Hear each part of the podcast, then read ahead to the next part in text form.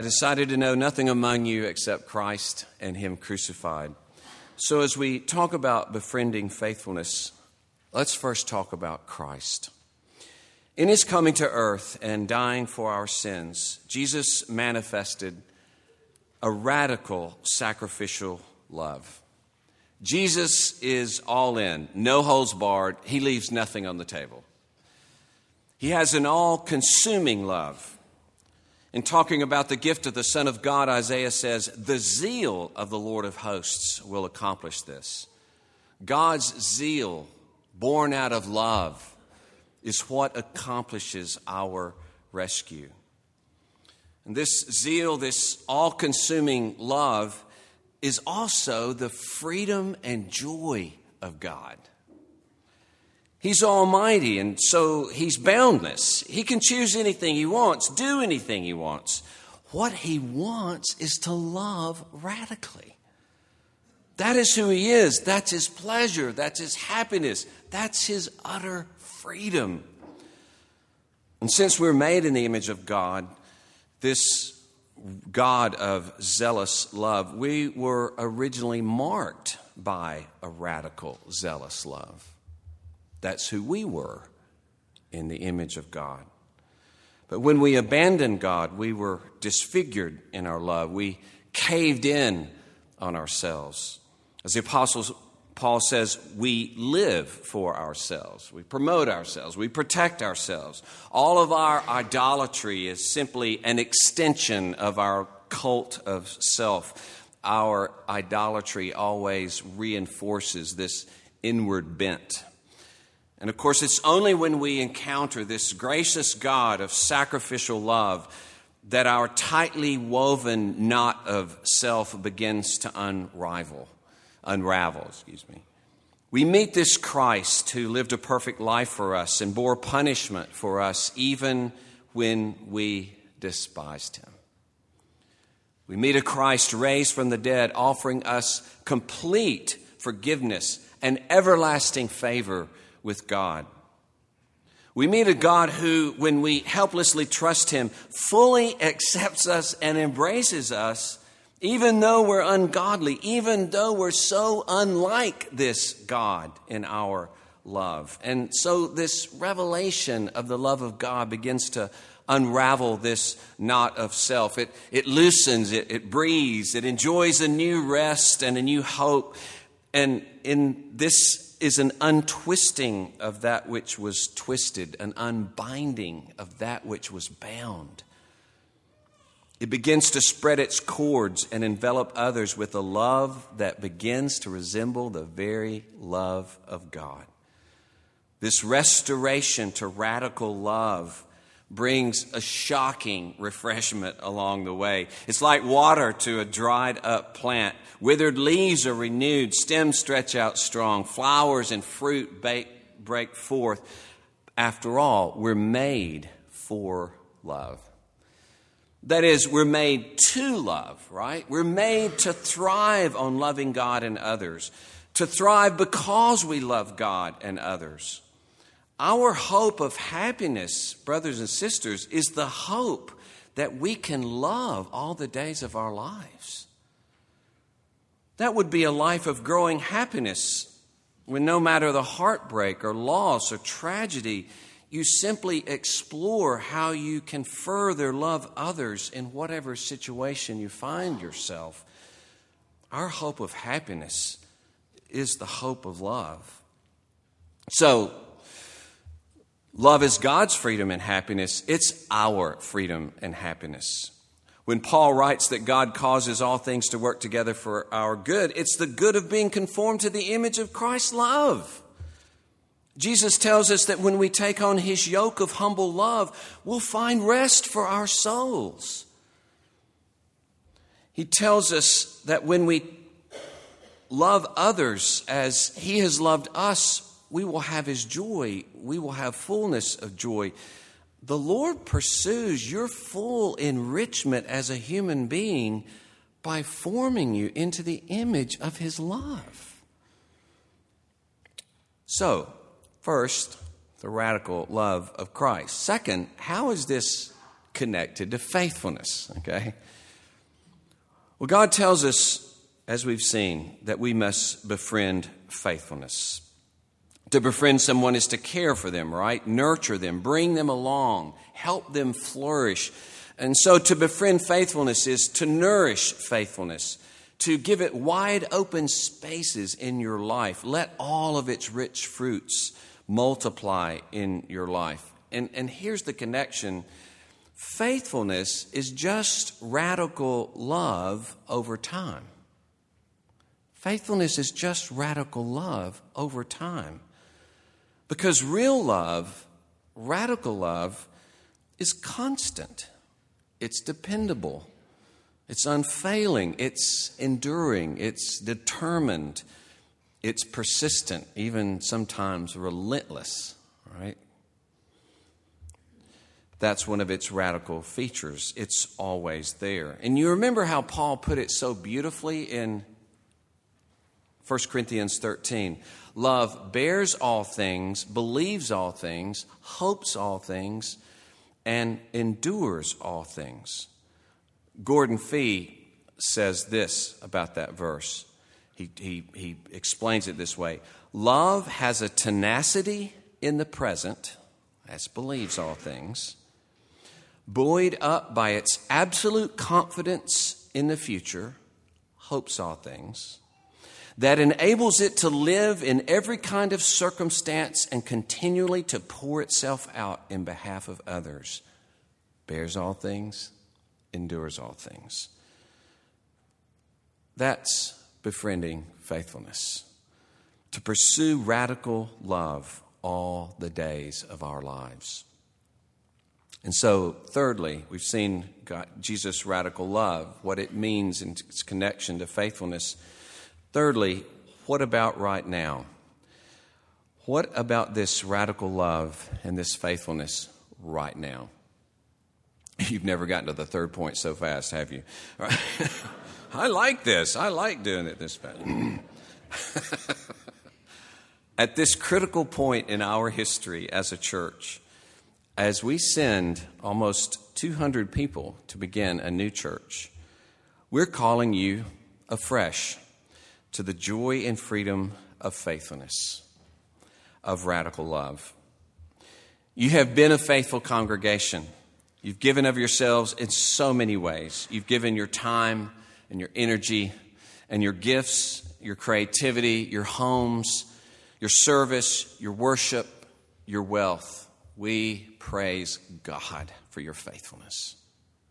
We wouldn't even be here, and we wouldn't be doing this if it weren't for the faithfulness of our congregation.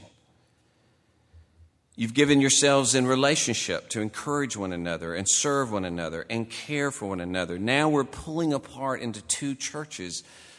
As we've said before, so many new relationships will form, and we have to be ready to be faithful, to be open to those relationships.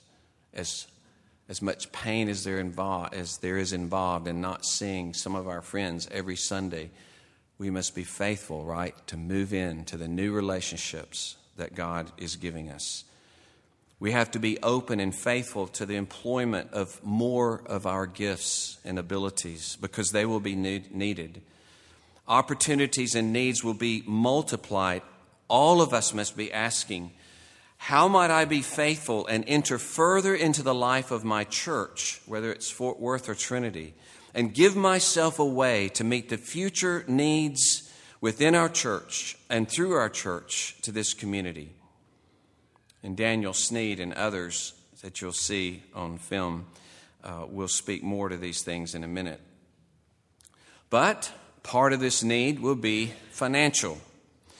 We presently have funds given for in the next few years, but aside from that, we're committing the rest of those capital funds to this church plant.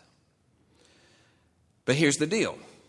If we continue as we are with our present giving, those funds will be depleted in a year and a half. Okay? Just trying to be totally upfront with you.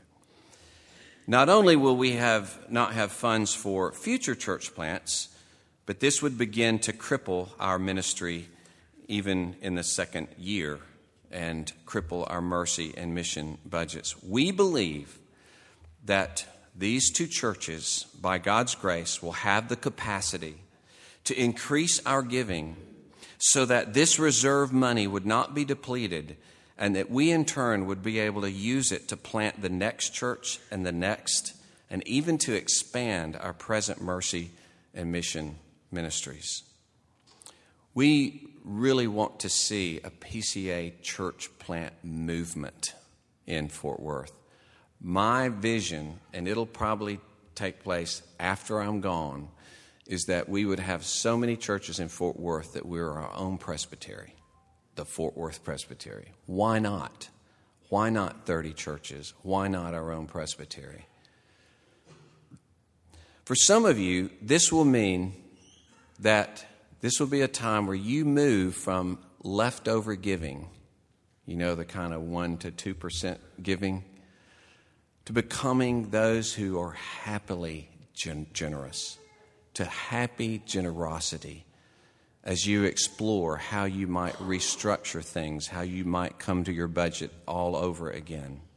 For some of you who give very generously, we will be asking, Lord, what would you have me do more, that I might even increase, that I might participate in this increased outlay? Some of you, if we were doing a capital fund drive and we were going to do a building or a second building, you would start thinking about other ways of giving that you might donate to that building drive. This is a building drive. We're building the kingdom of God, right? We're building a church movement. We're building churches, multiplying churches in Fort Worth. So, it's a real crossroads for us. Will we continue into the future to plant churches in Fort Worth and even other cities and other countries? Will we be faithful to engage in God's mission here and around the world? We're calling you to the freedom and joy of that faithfulness and your participation, your gifts, your service, and your giving. I want to close with this.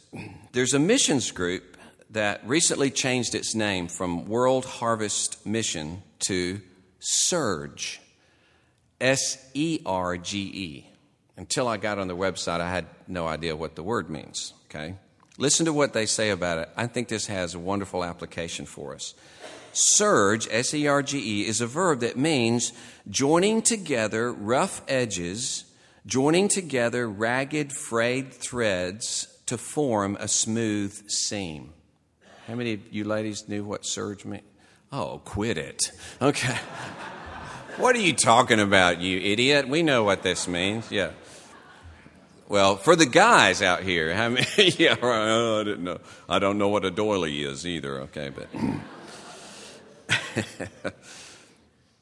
so they go on. We believe God weaves His goodness and grace into the ragged parts of our lives, making the tattered beautiful.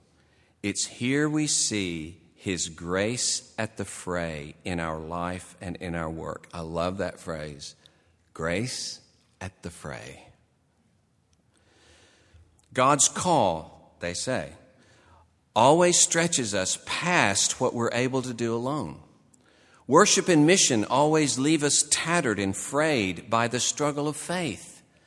In fact, our struggle to be the new community of God, the new communities of God, expose our hidden flaws and loose ends. It's actually a bit scary and embarrassing. Don't hang back, though. Jump in. And we will expect the power of the living sacrifice, Jesus, to meet us by His Spirit right where we most need Him. That's grace at the fray. True worship is when we as believers become together a single offering up to God for the good of Christ's body, the church, and the world. This is our best and most fitting response to God's love. We're the new community that loves each other and gives ourselves for the world. I would say that's what it means to befriend faithfulness, right?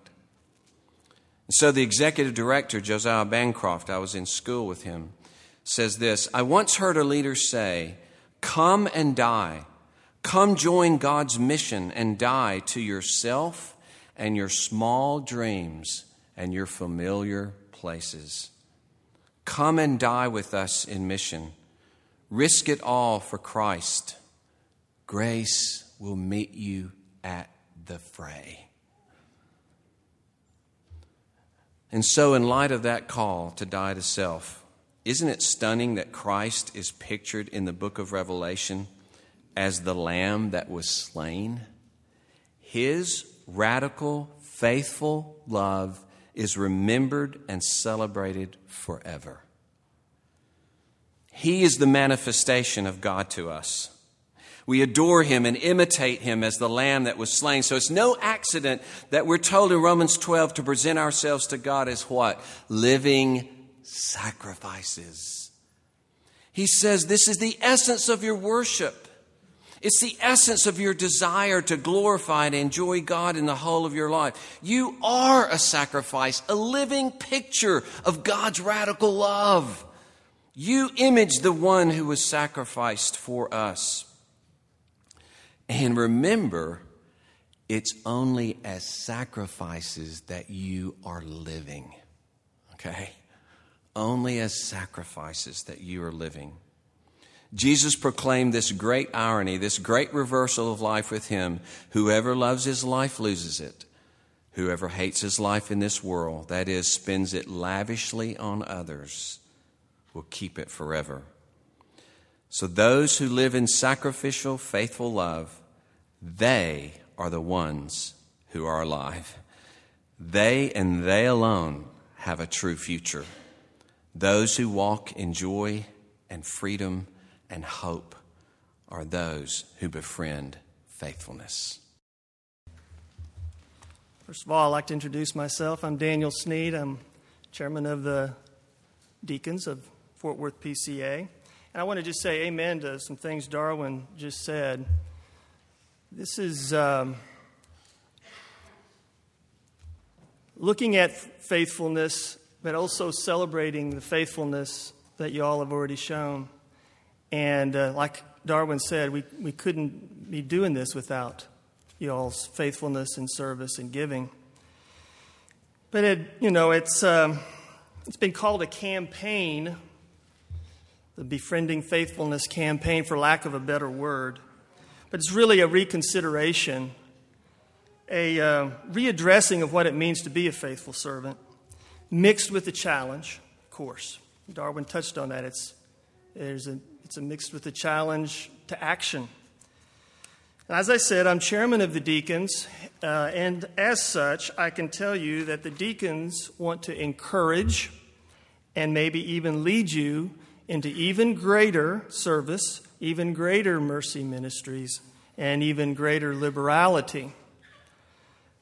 That is what it means to be a deacon. For those of us that were here this morning, we ordained 2 new deacons. And during that time, Darwin mentioned that the word deacon means servant and pointed out that we're all to be servants of the Lord. So in essence, we're all deacons. But let's look at it a little bit closer. Let's kind of look in the mirror. The name of my talk is not what it is in the bulletin. It's okay. But what I named it is, what does faithfulness look like? So let's consider what it means to be a faithful servant. Let's put a face on it. We all have resources that have been given to us we can be faithful with. These include time, talent, and our financial resources, which I'm going to call treasure. Time, talent, and treasure, these are gifts from God. They are given to us by God. There's a quote that says, "Your talent is God's gift to you. What you do with it is your gift back to God." And this is true for our time and talent and treasure. All of them. But also I want to say that even the grace we have to be faithful comes from God. That it is his further gift to us to enable us to walk, as we've learned so much with Darwin's sermons on the walking in the Spirit. But what are barriers to faithfulness? Or put another way, what are our excuses? what do we use as our excuses? The first is, quote, I don't have time. What we do with our time is directly connected with our priorities. What we feel is important is what we spend our time on. But we can get caught into traps where less important things steal time from more important things. And it's insidious, and we're all guilty of this. So I ask you, how important is faithfulness to our priorities? Does my time and my family's time priorities reflect faithfulness?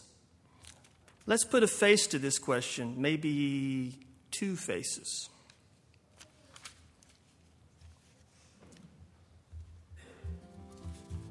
Doug Nassala Kukum.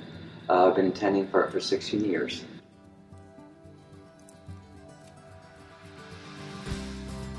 It started back, we were singing at the Texas Boys Choir, and Matt and I would go there on Sunday morning or early to set up chairs for worship service. It gives us a chance to meet people. And I remember meeting Terry Durrell back then, and who's still here, so we've been, I guess, friends for a long time. Our family as a whole, we look for a variety of in-reach and outreach opportunities, and so when the kids were younger, we did the setup of the chairs, and then Rachel and I jumped into setting up communion, and then we did Operation Christmas Child and Operation Border Blessing, again, as a way to get the kids involved in this is the way of life, this is the way of service. Then later, once we weren't in child mode anymore, I got more involved with the mom's ministry, trying to minister to them as I had been ministered to as a young mom.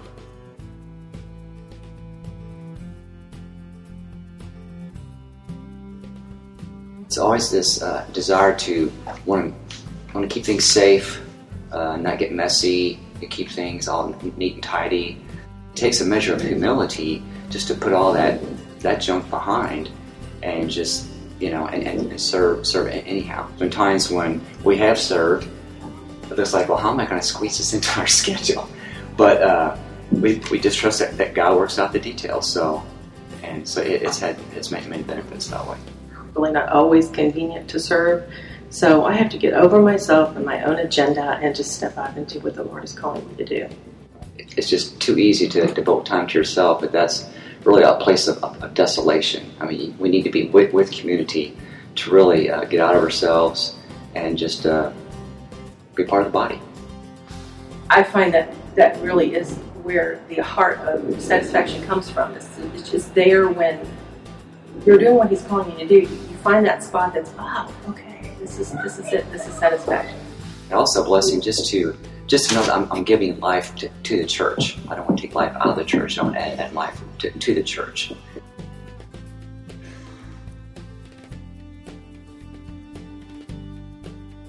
First Corinthians chapter 12, the last part of the chapter, where it talks about Christ is the head.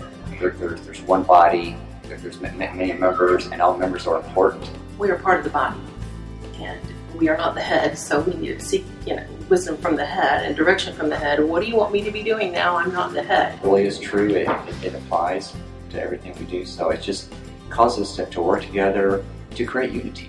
We all need each other, and then if we take care of each other's needs here, then we're more suited to go out beyond this church to our workplaces, etc., to serve.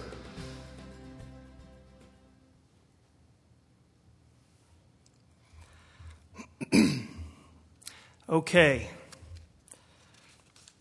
Our second excuse that we sometimes use is, quote, I don't have talent, or I don't have much to offer.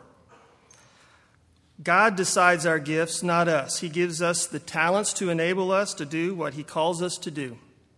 We shouldn't compare our gifts with other people's gifts.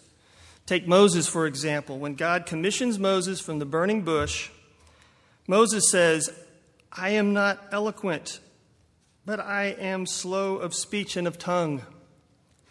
The Lord is angry and says, who has made man's mouth? Who makes him mute or deaf or seeing or blind? Is it not I, the Lord? So it is God that gifts you and God that enables you. So let's put a face to this.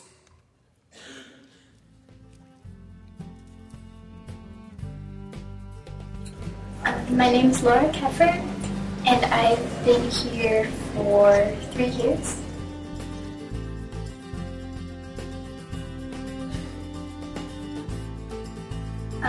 I've gone on mission trips, and right now my friends and I are helping run a Good News Club at a YMCA camp.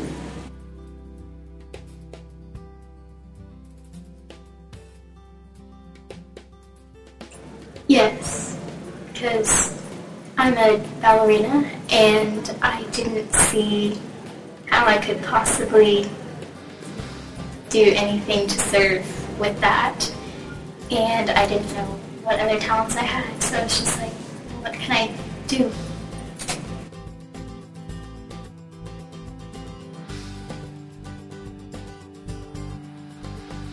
I'm a little envious of people whose voices carry well, because teaching a room full of children is kind of hard being soft-spoken.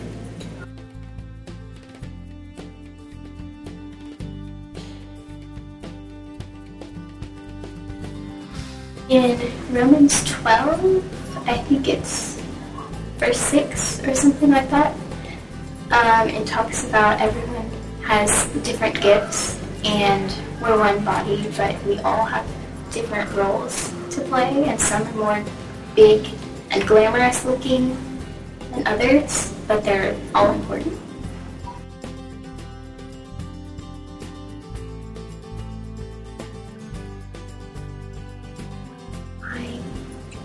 Yes, I would say that you do have something to offer, because even just being there and being crowd control with a bunch of kids can be really, really helpful.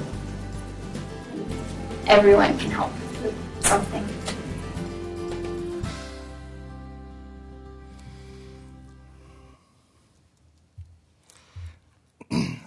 And lastly, the third excuse is, quote, I don't have treasure, or I don't have enough money. Well, there's nothing that challenges our faith more than money and what we do with it. Yet God calls us to be generous with what He has graciously given us. And in return, He promises a greater blessing. Luke 6:38 says, give, and it will be given to you. Good measure, pressed down, shaken together, running over, will be put into your lap. For with the measure you use, it will be measured back to you.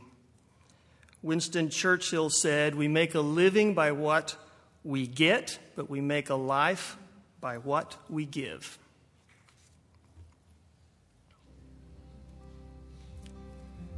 My name is Casey Cullum, and I've been attending for 10 years now. I'm Diana Cullum. I've been attending for 5 years.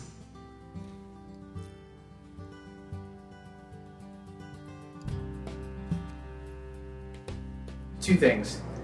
One was, before I was consistently giving, it just wasn't something that was on my mind. And it was something that I just didn't think about that often. And that was the main challenge, was to keep that at the forefront of my mind.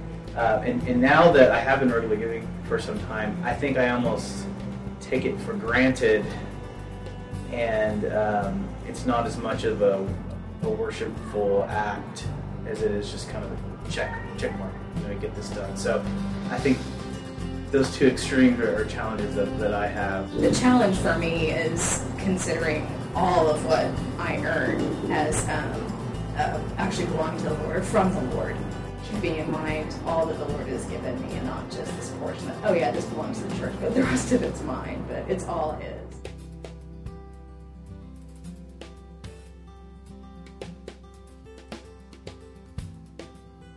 We've been married now 3 years, and I've really tried to focus on cleaning up our own finances, paying off debt. And while we've been married, we've had the opportunity to, increase where we're giving and other people that we're supporting. We're kind of surprised that the money comes out of our budget so easily, and it just seems like Yeah, we could give more.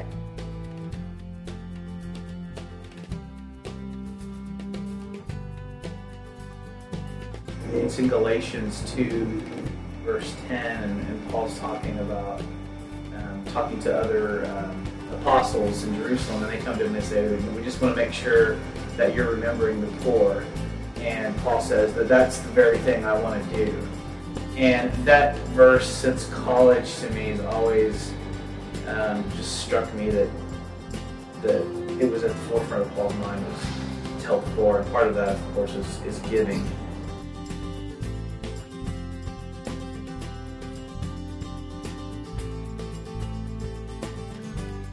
I think that if you're receiving from the Lord, you have the capacity to give. You might have to change spending habits, or take a hard look. Like when we were talking about marriage, I think that for both of us, our spending habits changed quite a bit. And we realized we needed to focus on learning to maybe do with less, and we've been blessed by that. You have the capability to give in other ways, your time and your talents and your gifts to support your church. So there's always something to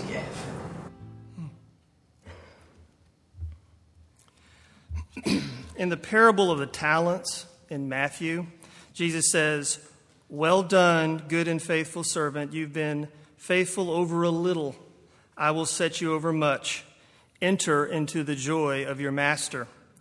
I think we need to start looking, or continue looking, for small things, areas to serve in that might look small but are needful, and to increase our giving, even if small.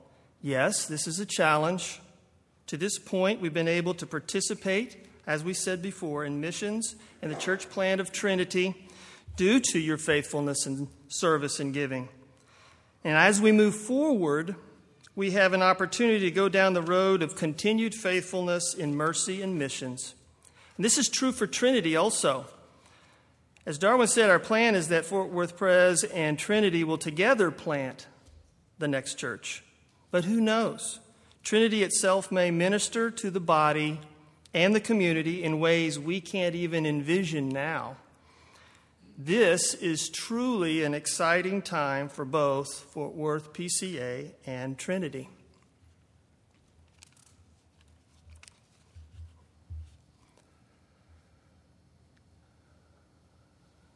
So what does faithfulness look like?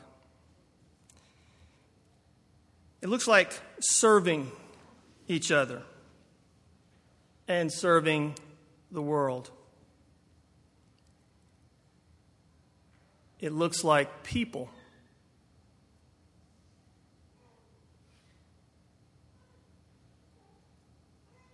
Maybe even people we know.